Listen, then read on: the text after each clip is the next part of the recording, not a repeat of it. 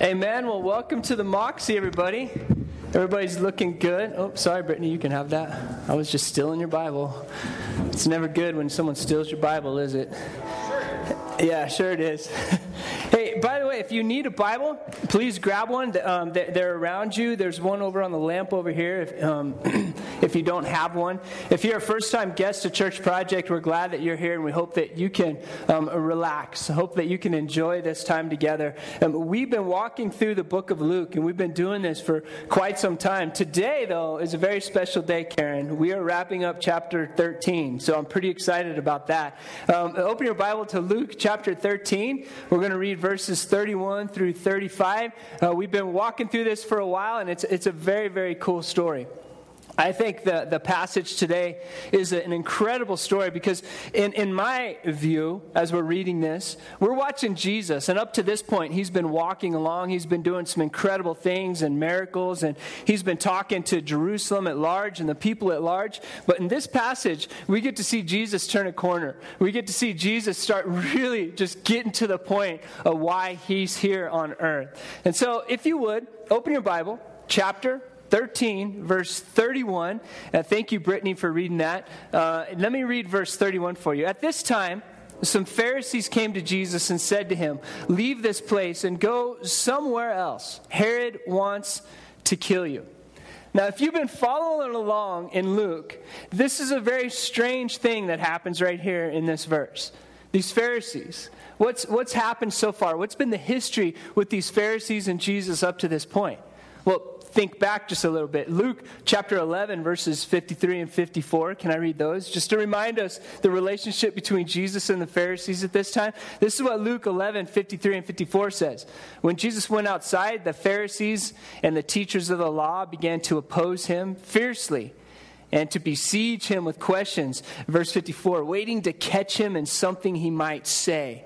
So we see the Pharisees going after him all the way in, in back into uh, chapter 11. What about chapter 12, verse 1? It starts out and says this Be on your guard against the yeast of the Pharisees, which is hypocrisy. And so we see Jesus and the Pharisees to this point, they're not, let's say, best buds. Uh, in fact, we see the Pharisees going after Jesus and looking for ways to just condemn him and kill him. Then we get to this verse. Is this, is this strange to you? Is it strange to you that these same Pharisees that are going after Jesus, right here in verse 31, they come to Jesus and say, Leave this place, go quick.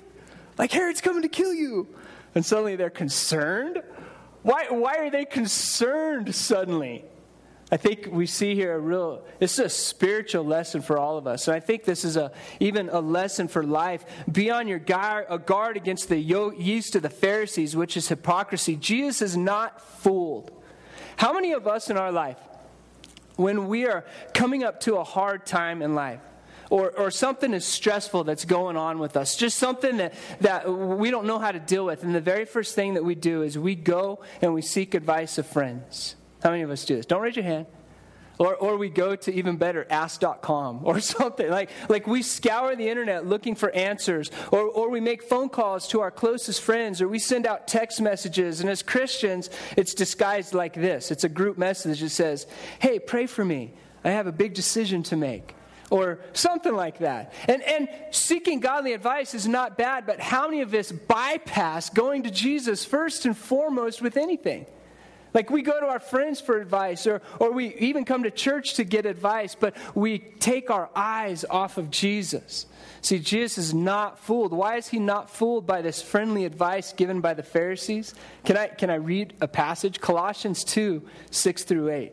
This is, this is a pretty cool passage. Colossians chapter 2, verses 6 through 8 says this So then, just as you received Christ Jesus as your Lord, continue to live your lives in him rooted and built up in Him, strengthened in the faith as you were taught, and overflowing with thankfulness. See to it that no one takes you captive through hollow, hollow and deceptive philosophy, which depends on human tradition and the element, uh, elemental spiritual forces of this world rather than on Christ.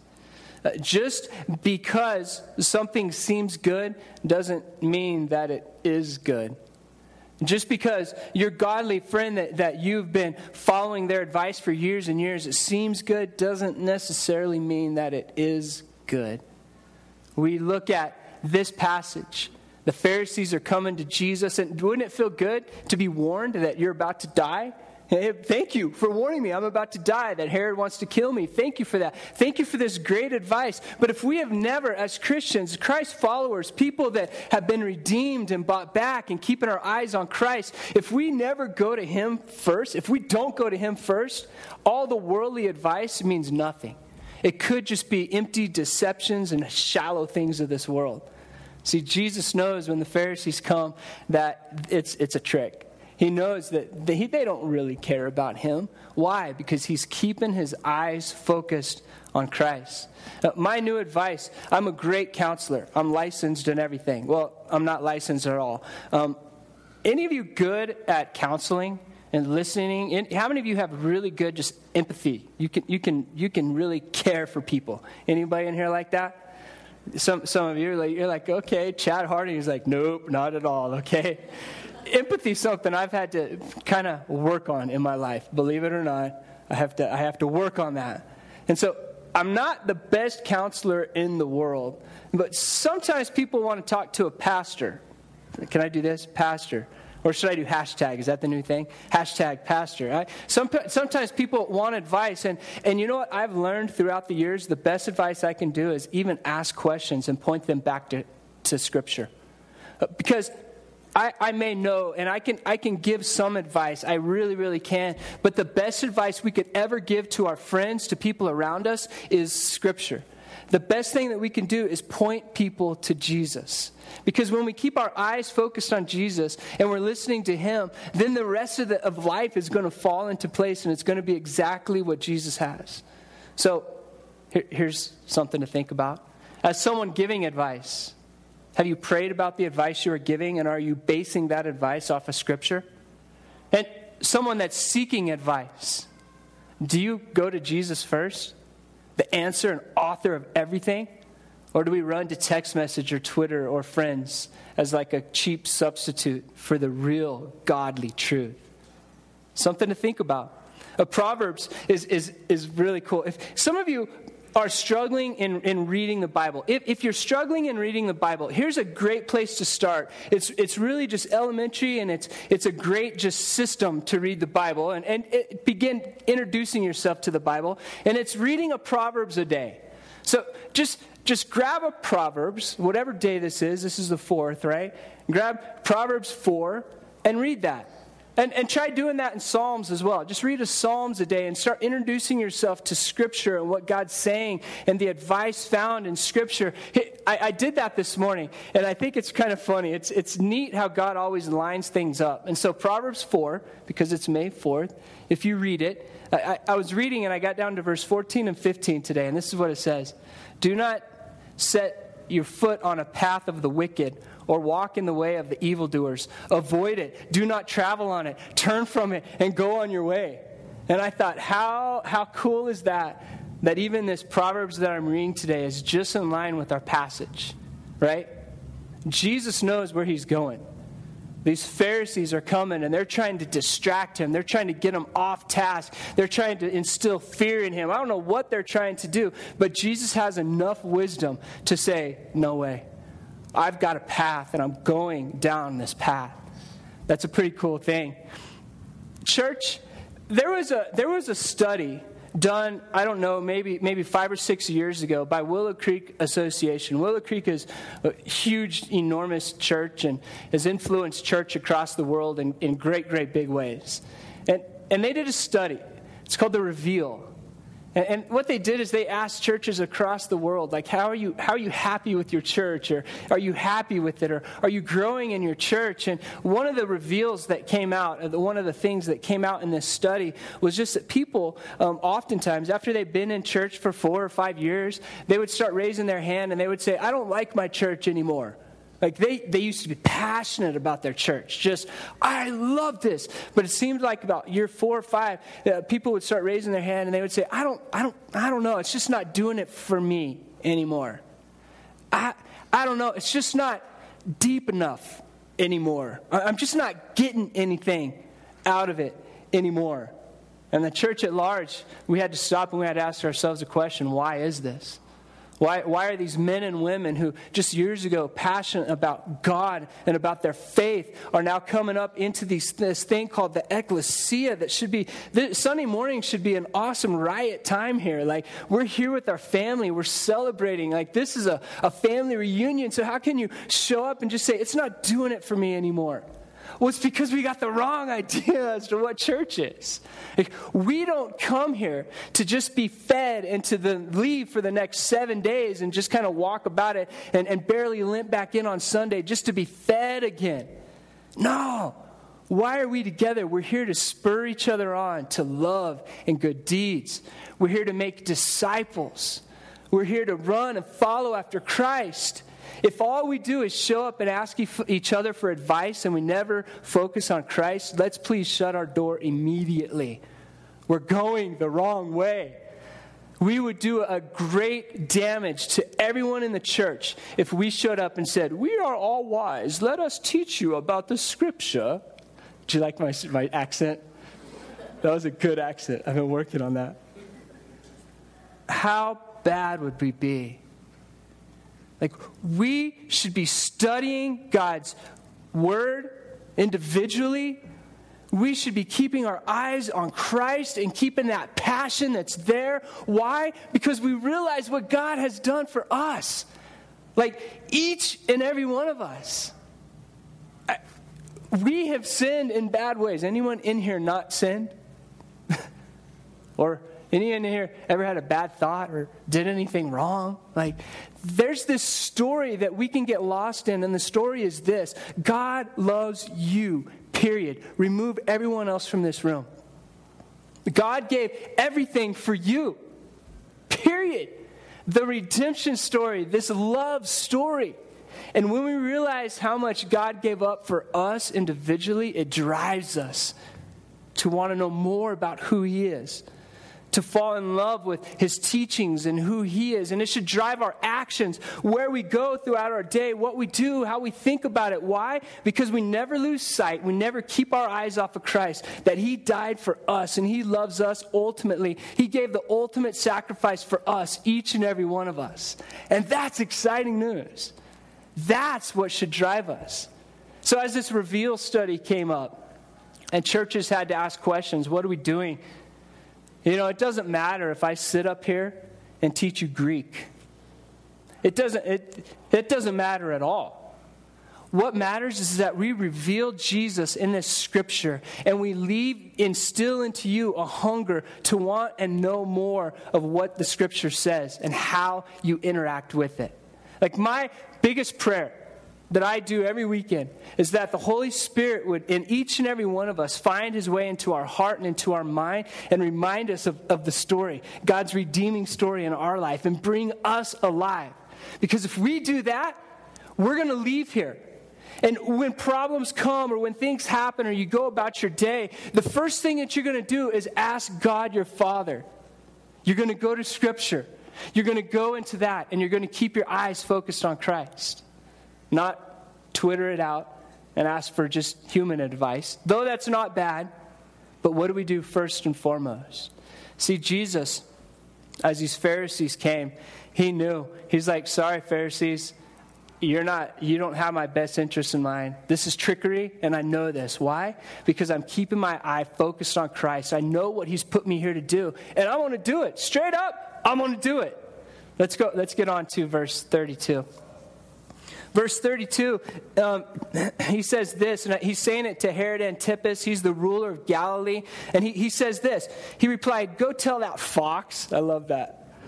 I wonder if that's like a baddish word. I don't, I don't know. But go, go, go tell that fox I will keep on driving out demons and healing people today and tomorrow, and on the third day I will reach my goal. He's now he's talking, he's addressing Herod here, and he's saying, Go tell that fox, I will do what God has put me here to do. And I will do it as long as it takes. I will do it as passionately as, as I want to do it. So he's talking, he's saying, That fox, at this time, know that Herod has already killed John the Baptist. At this time, we already know that, that Jesus and Herod, you know, we have this side of the story. And so, so we can look back at the story and we know that it doesn't go well with Jesus and Herod. Later, Jesus stands before him and, and really has nothing to say. Jesus is standing before Herod and really has nothing to say. And when Jesus is standing before you and it really has nothing to say to you, all hope is lost. Like it's just like, I am who you say I am, Herod. You don't believe me. That's just the bottom line. You fox. when we keep our eyes off of Jesus, it's a hopeless place.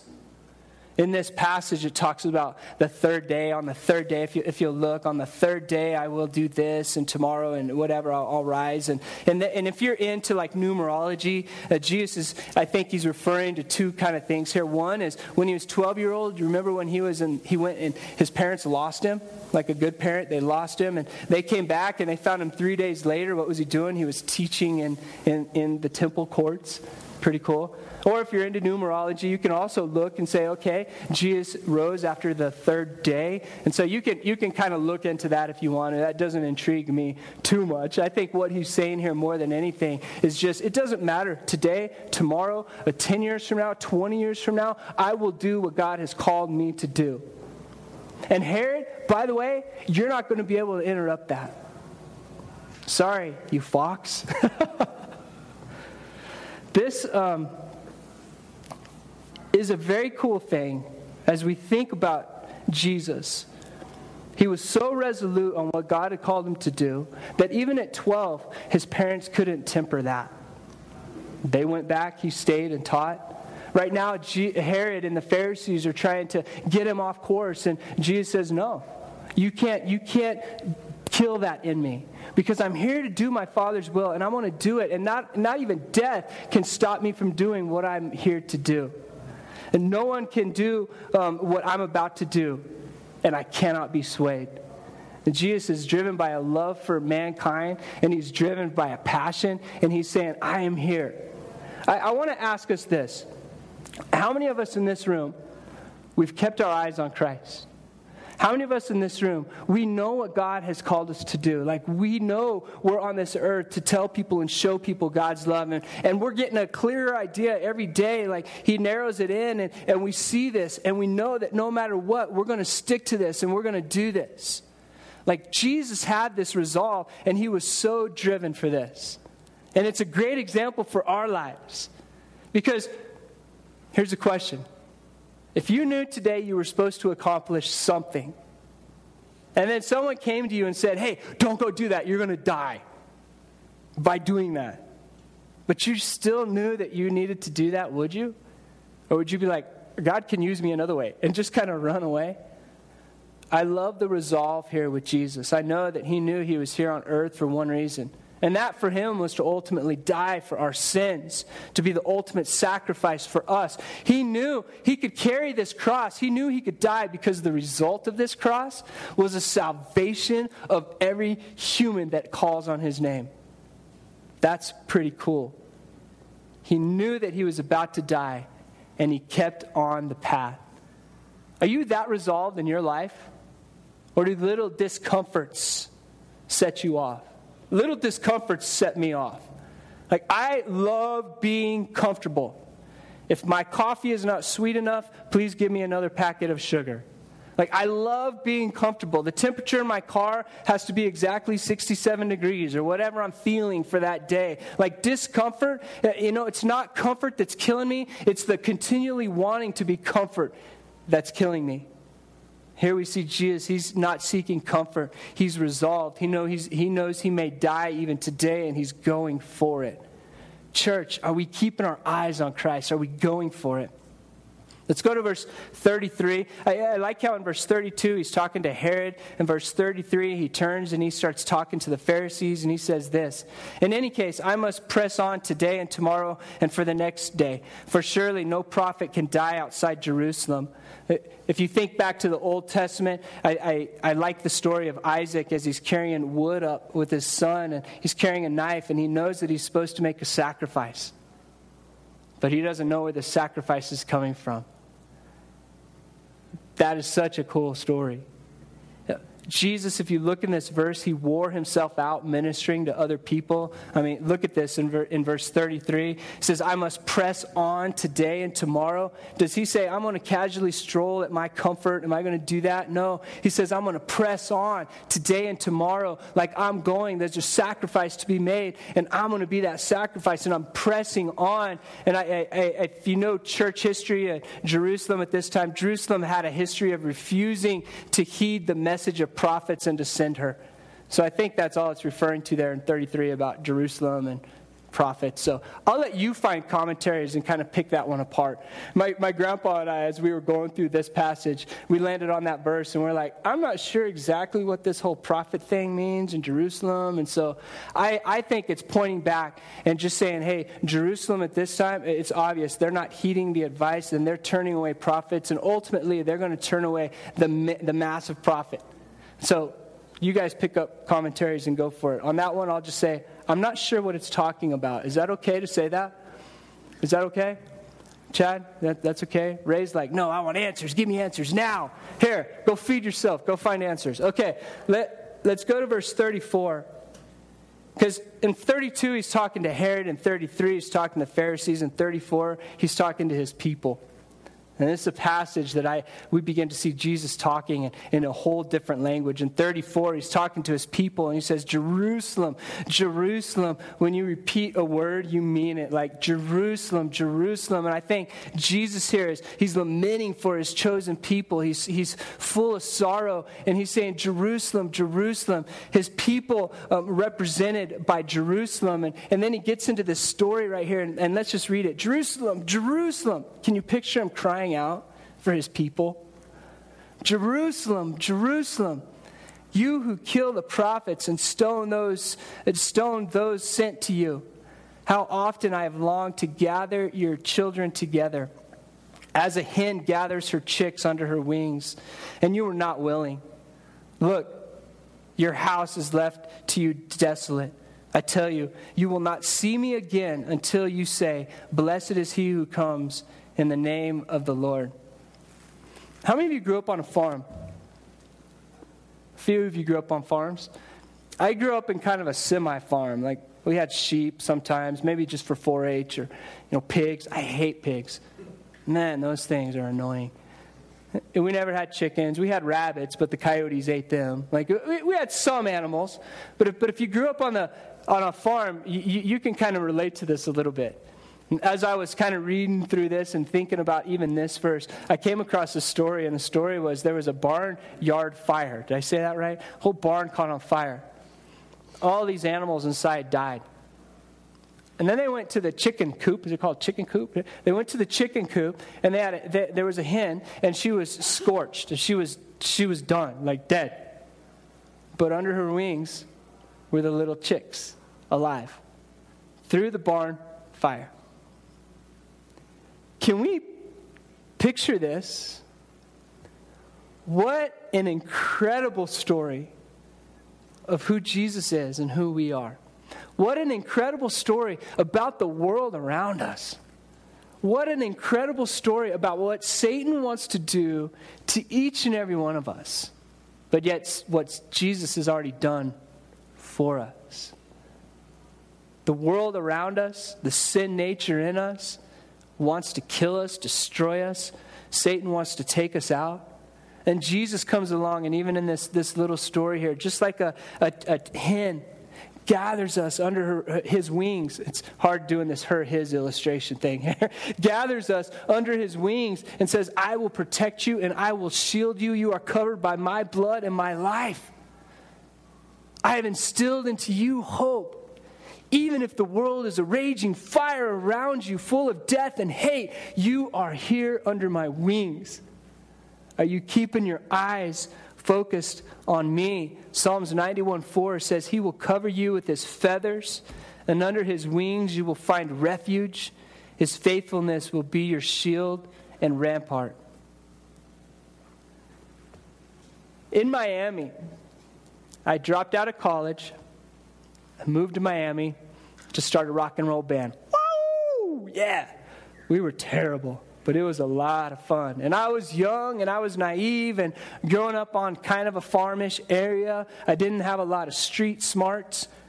And I think back on Miami and I go, wow, how am I not dead?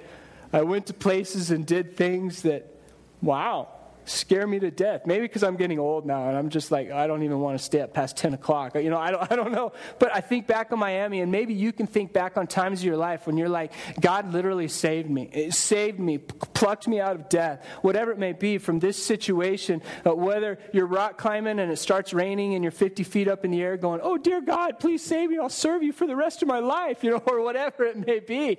See, God in each and every one of us, if we've called on his name, he's literally plucked us from death and we are under his wings and we are protected by his love and his hope. Does that mean we won't die? Oh, no, surely not. See, we may die one day serving him and loving him. Jesus was sent here to die for us, and he knew that, and he was resolute on, on going to the cross for us. But isn't it a comforting image in your mind? Thinking of Jesus gathering you under his wings, protecting you, even when the barn is on fire. Hmm. Any of you dealing with stress, depression, worry, fear, anxiety, things that you don't know what's going on in your life, like you're overwhelmed today? Can we do this in this moment? I know it's not normal. Welcome to Church Project. In this moment right now, can you just close your eyes? And can you just take this little image, just a snapshot?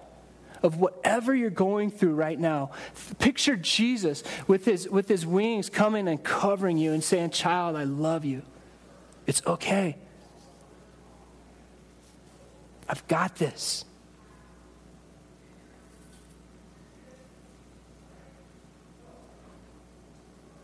Hmm.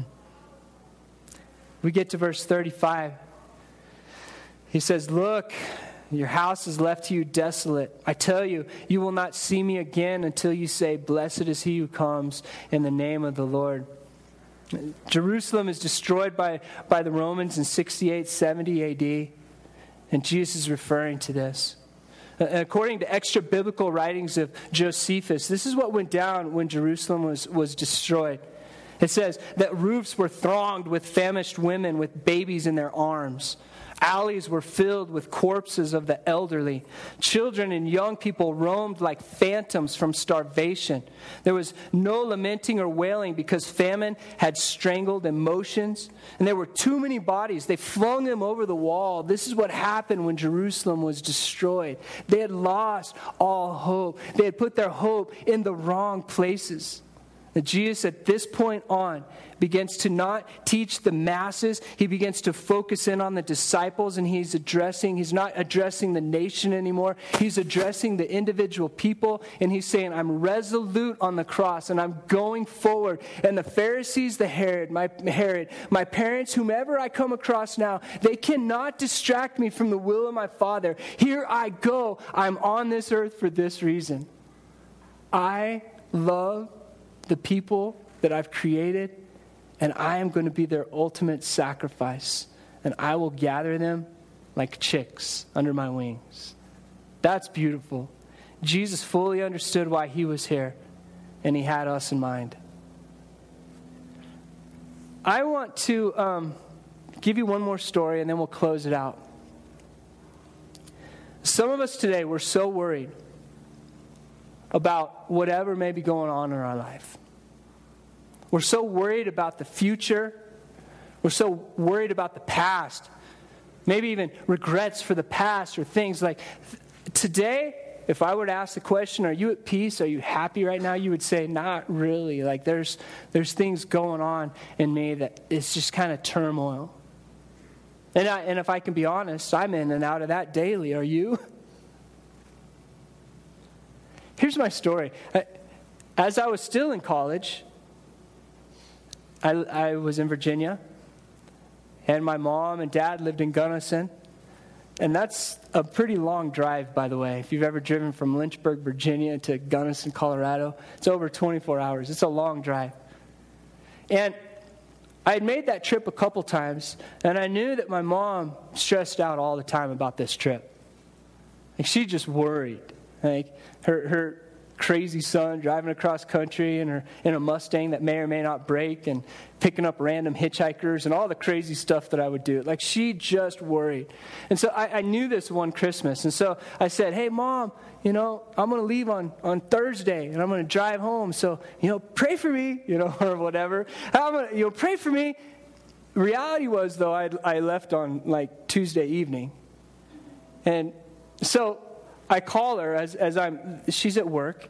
I call her and she's like, Hey, are you, are you about to leave? I'm like, Yeah, I'm on the road now. Well, I wasn't lying. I was on the road. I was like a block away from her work, you know? But she's like, Oh, okay, I'm so worried about you. I'm going to be praying for you and all this stuff. And, you know, two minutes later, I come strolling into her office and she's like, Oh, you know, like, that's so awesome. You know, she didn't worry. And that's like a cool gift that a poor college kid can give his mom, you know? And, and I would do, I would do stuff like this, but reality, that's our story right now, people.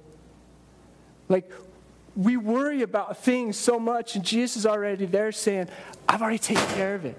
I don't know what I just did. Uh, sorry, sorry, Pi. Uh, I, I've already taken care of that. Like that worry, that stress, that thing, that regret, that all that, that sin nature, everything, I've already taken care of that. If you have any time in my life, if you have, have looked, locked eyes with me and you keep focused on me and you've called on my name and you've surrendered control of your life to me, it's done.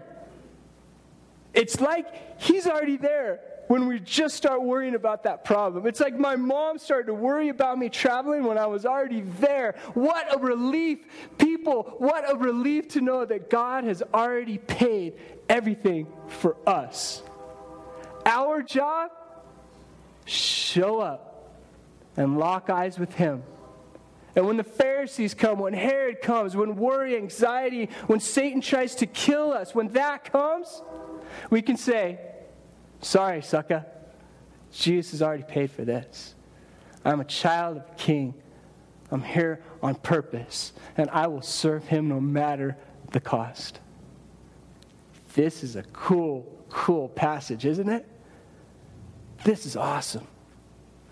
This is the gospel storage story. This is love. This is hope. And if you're not getting the beauty of it in this moment, good. Go home and read it for yourself. Spend time in quiet and let God speak his love to you through this passage. And if you're a manly man and you can't focus and you can't image, you can't put that image of yourself being a little chick under his arms, maybe you should. Take some time, humbling yourself, dropping your pride, and calling out on the name of Jesus. I want to ask us right now, if we would, just, just uh, close your Bibles.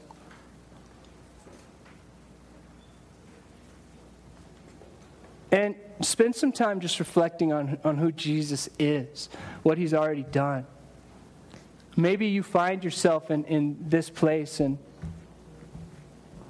as you think about who Jesus is, you, you say, I've never called on his name. I've, I've never just said, God, here's my life. I've never repented of, of any sins. I've never asked for forgiveness. Like, if we've never done that, I want to ask you right now whether you believe in who God is or not, just, just talk to Him. Say, God, show me what I would be without you. And may I realize the depths of my sin, and may I realize the sacrifice that you paid. You gave your only son the ultimate sacrifice for me. Wow. God gave his only son to die for each and every one of us.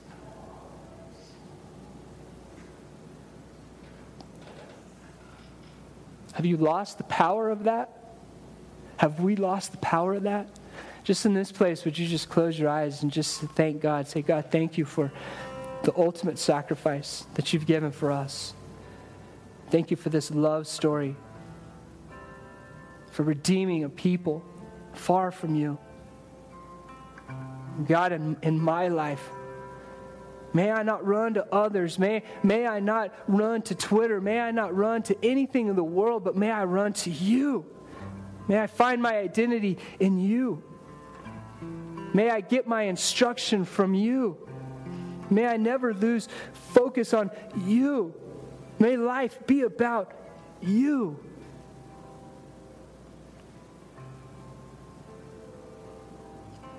God, I pray that there's any of us in this room today that we're living life on our own, separate from you, that today we would call out your name. That today would be the day that we stop trying life on our own and we focus on you, surrender control of our life to you.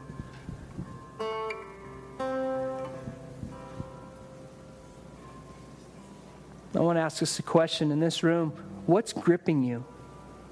Is it a fear? Is it anxiety? Is it addiction? Is it confidence? Is it what, what's gripping you? And just picture taking that thing and making a, a, ball of it in your hands and just offering it to Jesus, saying, Jesus, here it is. May I not be worried about stuff of this world or things of this world, but may I find my identity in you and focus in on you. And would you take this thing that's gripping me right now? You've already taken it, but I've been holding on to it. Would you please just give me the power to let it go and to trust you?